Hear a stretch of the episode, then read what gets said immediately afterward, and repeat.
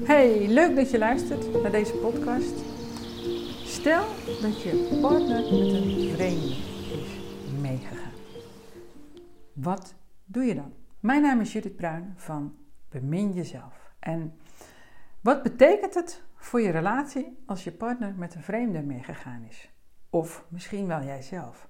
En als je dan besluit om samen verder te gaan, of je wilt uitzoeken of je samen verder wilt gaan, hoe doe je dat dan? En uit de vorige podcast bleek al dat um, als een van beide partners met een vreemde meegaat, dat, dus, dat dat niet alleen gebeurt bij ruziende stellen. Blijkbaar kan dat in elke relatie gebeuren. En misschien is dat een hele verontrustende gedachte en slaat nu je fantasie al op hol. Misschien, misschien voel je al aan je water dat er iets gaande is. Um, en dat hoeft dus nog niet heel erg te zijn, maar je voelt misschien de verwijdering uh, tussen jullie. Of dat je partner onvrede heeft met zichzelf. En jij misschien ook wel met jezelf. En dat je dus aan het vervreemden bent van jezelf. En in de vorige podcast heb ik precies uitgelegd uh, wat dat is. Maar laten we nu eens kijken naar wat we eigenlijk verstaan onder met een vreemde meegaan. Want is dat dan alleen seks met een ander? En zo ja, wat versta je dan precies onder seks? Dat is weer die intimiteitsdeal die jullie hebben afgesproken. Dus er is geen eenduidig antwoord hierover. Het ligt vaak veel genuanceerder. En elk stel maakt daar onderling afspraken over. Of niet, en dan is het gewoon een onbesproken afspraak. Ja, en dan is het de vraag: heb je een duidelijke afspraak? Maar goed, um, laten we ervan uitgaan dat nog steeds de, de norm, niet de werkelijkheid, maar de norm is dat je monogaam blijft.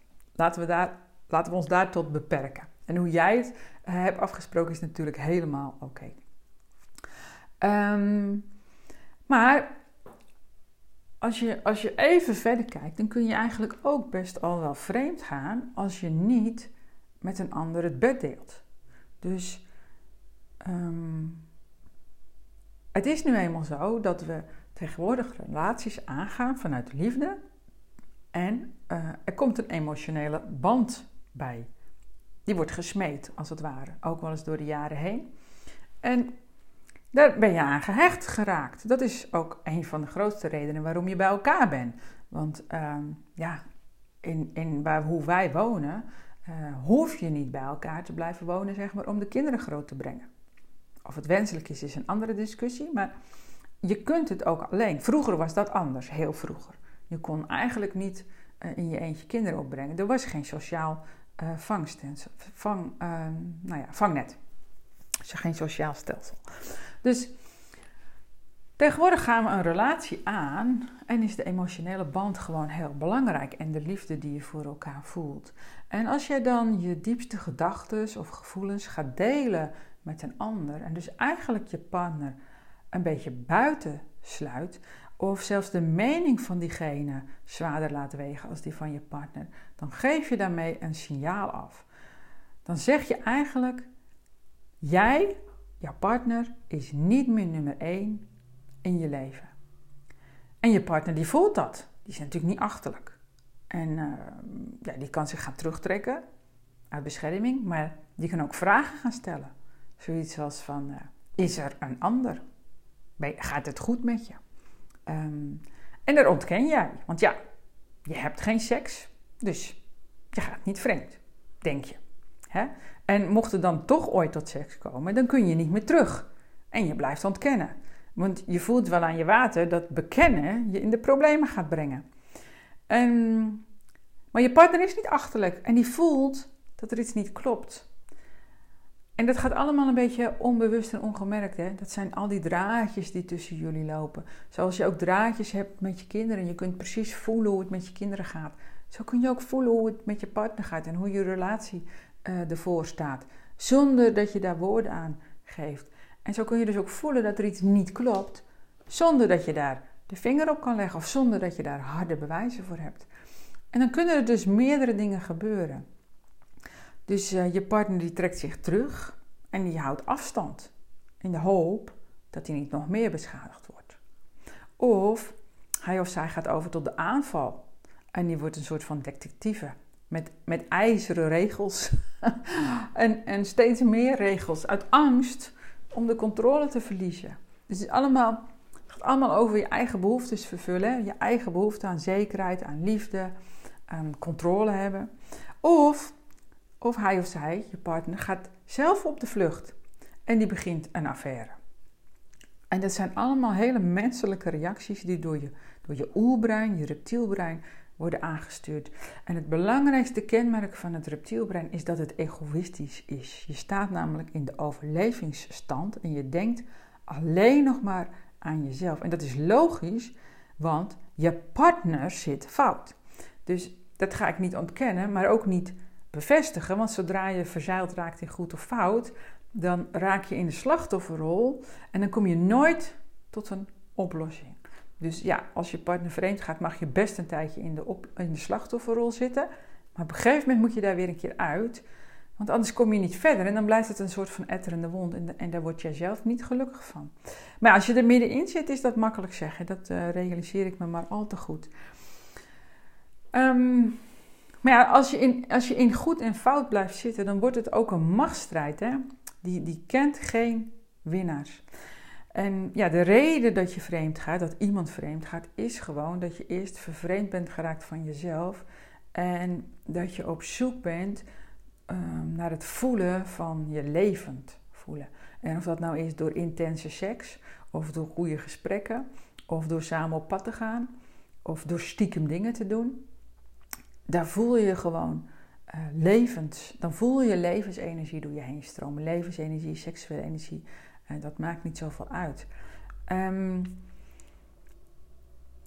en dat vervreemde wat daaraan vooraf gaat, hè, aan het vreemd gaan, gaat het vervreemde met jezelf, met je partner vaak aan vooraf. Um, dat doe je samen.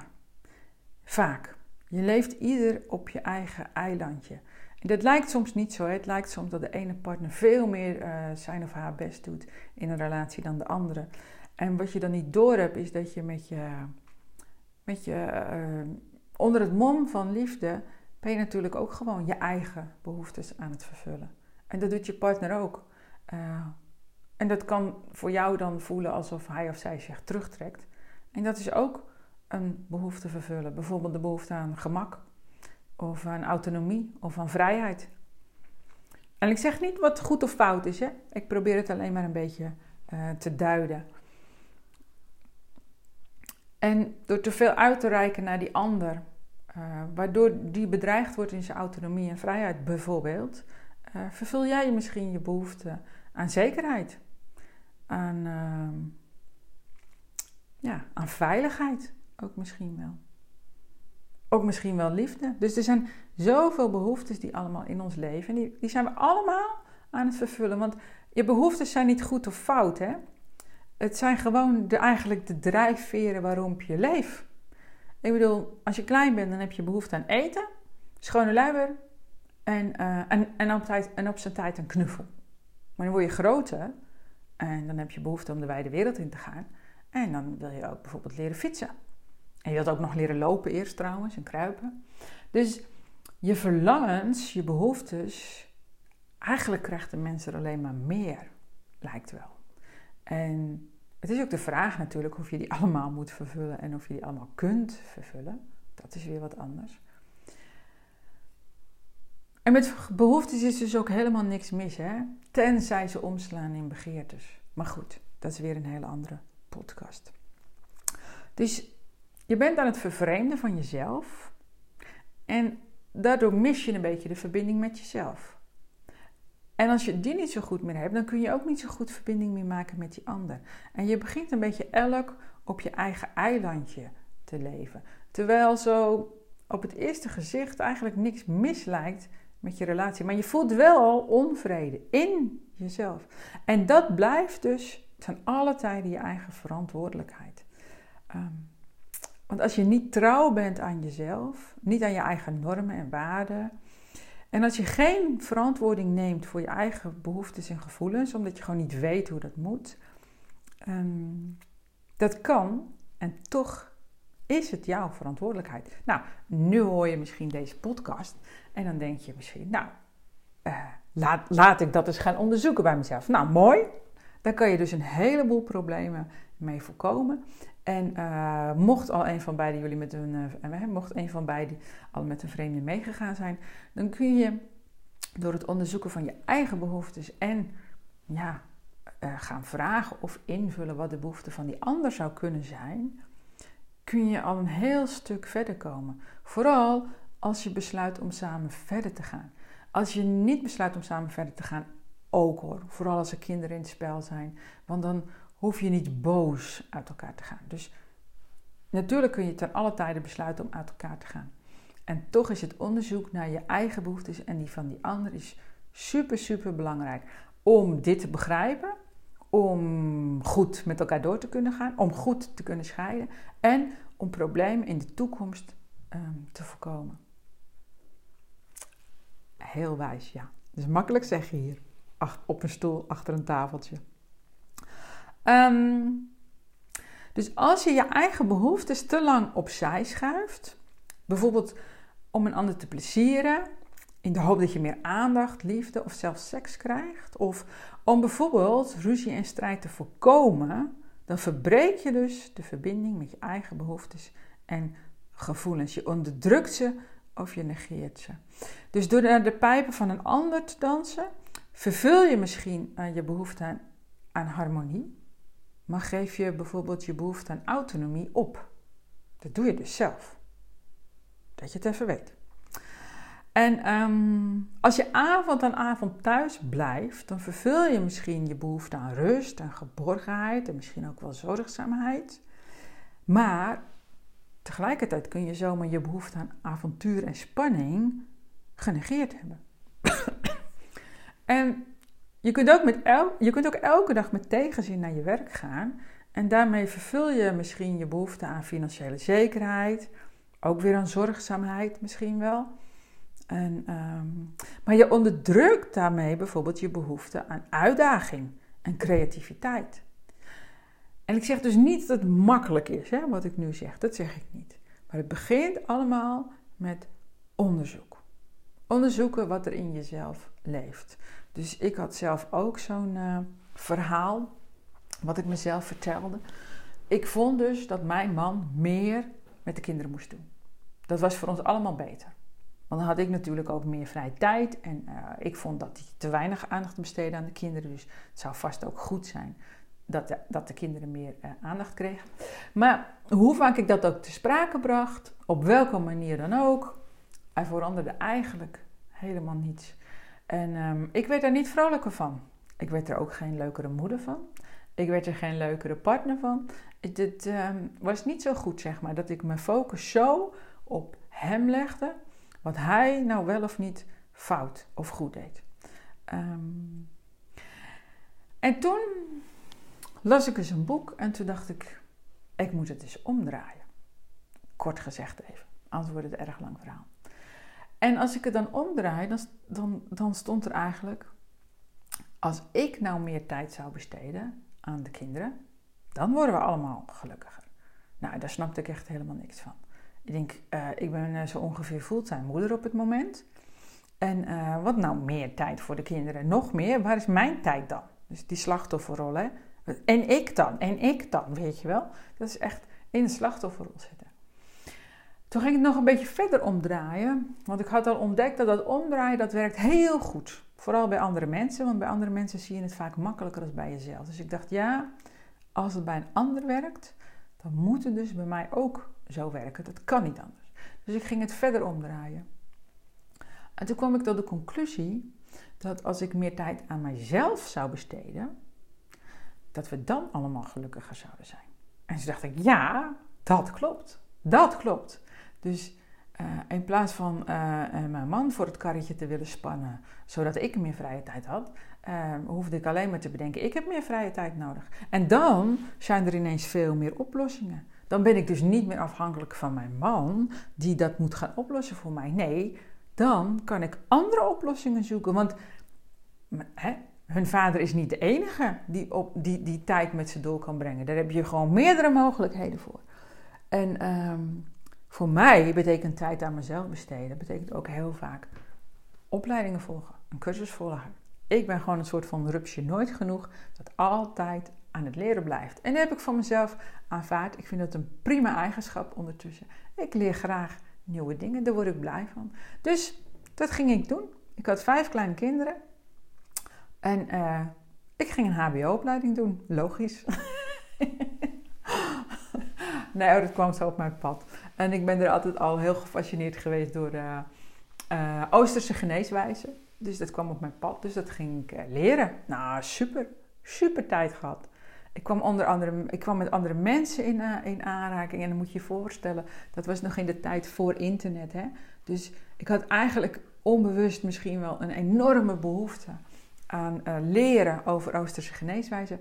Maar ik kwam er niet. Ik kwam er niet. Ik, een dorps, we hadden niet eens een bibliotheek op het dorp, kun je nagaan. Dus dan moet je al boektitels weten. Nou ja, goed, je kunt je voorstellen hoe dat vroeger ging. Nu is dat allemaal veel makkelijker. Dus ja, voor mij ging er een wereld open. Ik, ik sprak andere mensen. Ik leerde wat ik leren wou. Uh, ik, ik ging andere dingen doen in mijn praktijk. Ja, fantastisch, fantastisch. Dus uh, die tijd die ik voor mezelf doorbracht, dat, dat leverde ons allemaal zoveel op. Ik werd veel leukere moeder, leukere um, partner. Ik stapte uit de slachtofferrol. Ik had gewoon mijn onafhankelijkheid uh, weer terug. Ik had de, de regie uh, weer teruggenomen. Ja, dat. En ik had natuurlijk ook, en dat is ook logisch hè, ik had ook door kunnen blijven klagen over mijn man.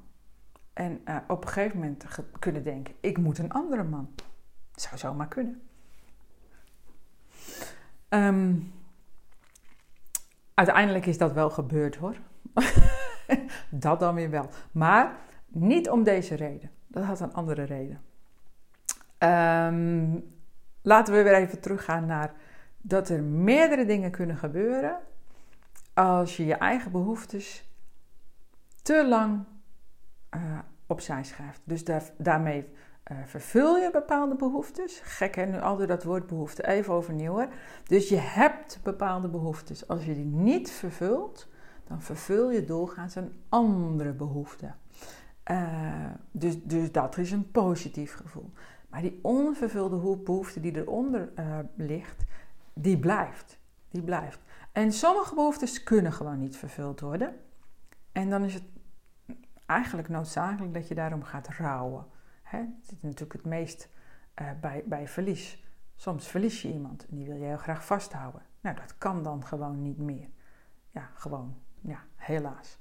En dan is er rouw uh, nodig om, ja, om eigenlijk om die behoefte te vervullen. Want een onvervulde behoefte laat soms zulke diepe sporen achter. Daar kun je eigenlijk niet mee leven. Dus dat rouwproces, dat, dat, dat, dat vervult een gedeeltelijk die behoefte op. Maar goed, dat is ook weer een andere podcast. Dus als jij je eigen behoeftes negeert, onderdrukt of ontkent, van jezelf of van die partner, dan maakt dat dat je van jezelf vervreemdt en dan maakt dat dat je met een vreemde meegaat. Die keuze maakt het steeds aantrekkelijker. Het blijft natuurlijk altijd een uh, keuze. En natuurlijk moet degene die vreemd gaat, moet gewoon eerder aan de bel trekken. En, maar het kan ook zo zijn dat hij of zij dat wel gedaan hebt, hè, heeft. Hè, maar dat je dat op dat moment gewoon niet kon horen. Dat je te veel in beslag werd genomen door je werk, je gezin, je ouders, normen of waarden, overtuigingen, patronen. En dat is allemaal menselijk, dat gebeurt gewoon. Ik geloof gewoon niet dat je verliefd aan een relatie begint met in je achterhoofd het idee dat je over drie jaar vreemd zal gaan, of over dertien jaar, of over 23 jaar. En ik geloof dat niet, maar het gebeurt wel. Dus ik geloof dus ook niet dat het alleen maar in slechte relaties gebeurt. En ik geloof ook niet dat je een ASO bent als je met een vreemde meegaat. En toch is dit al de tweede podcast over vreemd gaan. Omdat het zoveel problemen uh, veroorzaakt. Hè? En je partner hoeft er ook niet eens eh, echt zijn best meer voor te doen tegenwoordig. Dus je hoeft niet meer op zoek naar bonnetjes in broekzakken of in jaszakken. Maar uh, je vindt gewoon de bewijzen op je telefoon. En er staan dan honderden berichten op in één keer. En uh, geuite verlangens. Of, um, of nagenietende berichtjes en afspraken. En allemaal een soort van messteken die je voor dood achterlaat. Hè? Dus het is verdrietig, verlammend. Of je wordt juist furieus. Furieus en uh, je trapt de telefoon stuk. Gooit de kleren naar buiten. Ik zeg maar wat hoor. Uh, knipt creditcard door. Of plundert hem juist helemaal leeg. Alles kan. En dat verraadt dat je voelt dat snijdt echt, echt heel diep. En dat hoeft dus niet het einde van de relatie te betekenen. Want want die chaos die ontstaat, die kan ook iets leiden tot, tot, die kan leiden tot iets nieuws. En dan kom je weer terug op dat eerlijk met elkaar communiceren, op het empathisch luisteren, op het eerlijk uiten. Dus vertellen wat je voelt zonder die ander te beschuldigen. Terwijl het natuurlijk overduidelijk is dat het zijn of haar schuld is dat jij je zo uh, kloten voelt nu. Uh, maar daaronder zit dus iets anders, dat weet je nu. Daaronder zitten onvervulde behoeftes. En daar kun je natuurlijk helemaal niet bij komen als je in een crisis zit, dat snap ik hoor. Dus ga vooral eerst lekker even tekeer. Um, zonder dodelijke slachtoffers. Um, want het heeft geen zin om tegen iemand te zeggen die heel verdrietig is of heel woedend is. Van, ga eens even lekker je eigen behoeftes onderzoeken. Dus als je deze podcast luistert als het net is uitgekomen, dan heb je er misschien niet zoveel aan. Maar als het al wat langer geleden is, en je zit nog steeds ehm, in de fase van, ja, we willen wel met elkaar verder, maar we weten niet hoe. Dan is het zinnig om deze podcast nog een keer ehm, te luisteren. En dan geldt natuurlijk dat je ook heel goed naar elkaar uh, moet luisteren. En als jij nou degene bent die vreemd is gegaan, dan heb je dat dus gedaan omdat er allerlei behoeftes niet vervuld zijn. Maar daar heeft jouw partner op dit moment nu even geen oren naar. Dus die, die kan daar pas naar luisteren als jij eerst echt empathisch geluisterd hebt naar die ander. Ja, wil je weten hoe je dat doet? Uh, volg dan de training uh, Bemin elkaar. Dat is het simpelst. Maar uh, er zijn ook andere wegen om dat te leren. En je partner heeft daar ook gewoon recht op. Hè? Dat jij gewoon empathisch luistert voordat je zelf met je onvervulde behoeftes uh, komt. Gewoon omdat jij de intimiteitsafspraken hebt verbroken. Je had namelijk ook eerder al uh, die onvervulde behoeftes te sprake kunnen brengen. Heb je misschien wel gedaan, misschien niet goed genoeg. Misschien heb je niet, ben je niet genoeg opgekomen voor je uh, behoeftes. Dus het is niet zo duidelijk wiens schuld het allemaal is. En het is ook niet zo interessant wiens schuld het allemaal is. Het interessante is, hoe ga je verder? Ja, nou, dit is natuurlijk nog niet het hele verhaal. Misschien komt er nog een podcast over vreemdgaan. Dus wil je al deze ellende voorkomen? Pas dan regelmatig de zeven sluiers toe. Het beste advies wat ik ooit heb gehad, heb toegepast en wat ik daarom heel graag uh, weer doorgeef. Van die zeven sluiers, het opnieuw beginnen daarvan. Op mijn website lees je wat dat inhoudt. Dan kom je alles tegen je, je achterstallig onderhoud, maar ook de behoeftes die zo belangrijk voor je zijn en die niet uh, vervuld zijn nog op dit moment. En daarmee voorkom je dus een heleboel ellende. Want de kans dat je de juiste partner hebt gekozen is gewoon ontzettend groot. Um, de kans dat je de verbinding met je behoeftes bent kwijtgeraakt is ook ontzettend groot. Nou, dan kun je zelf je conclusies uittrekken. Dus bedankt voor het luisteren en ik hoop dat je iets gehad hebt aan deze podcast. Bemin jezelf en elkaar.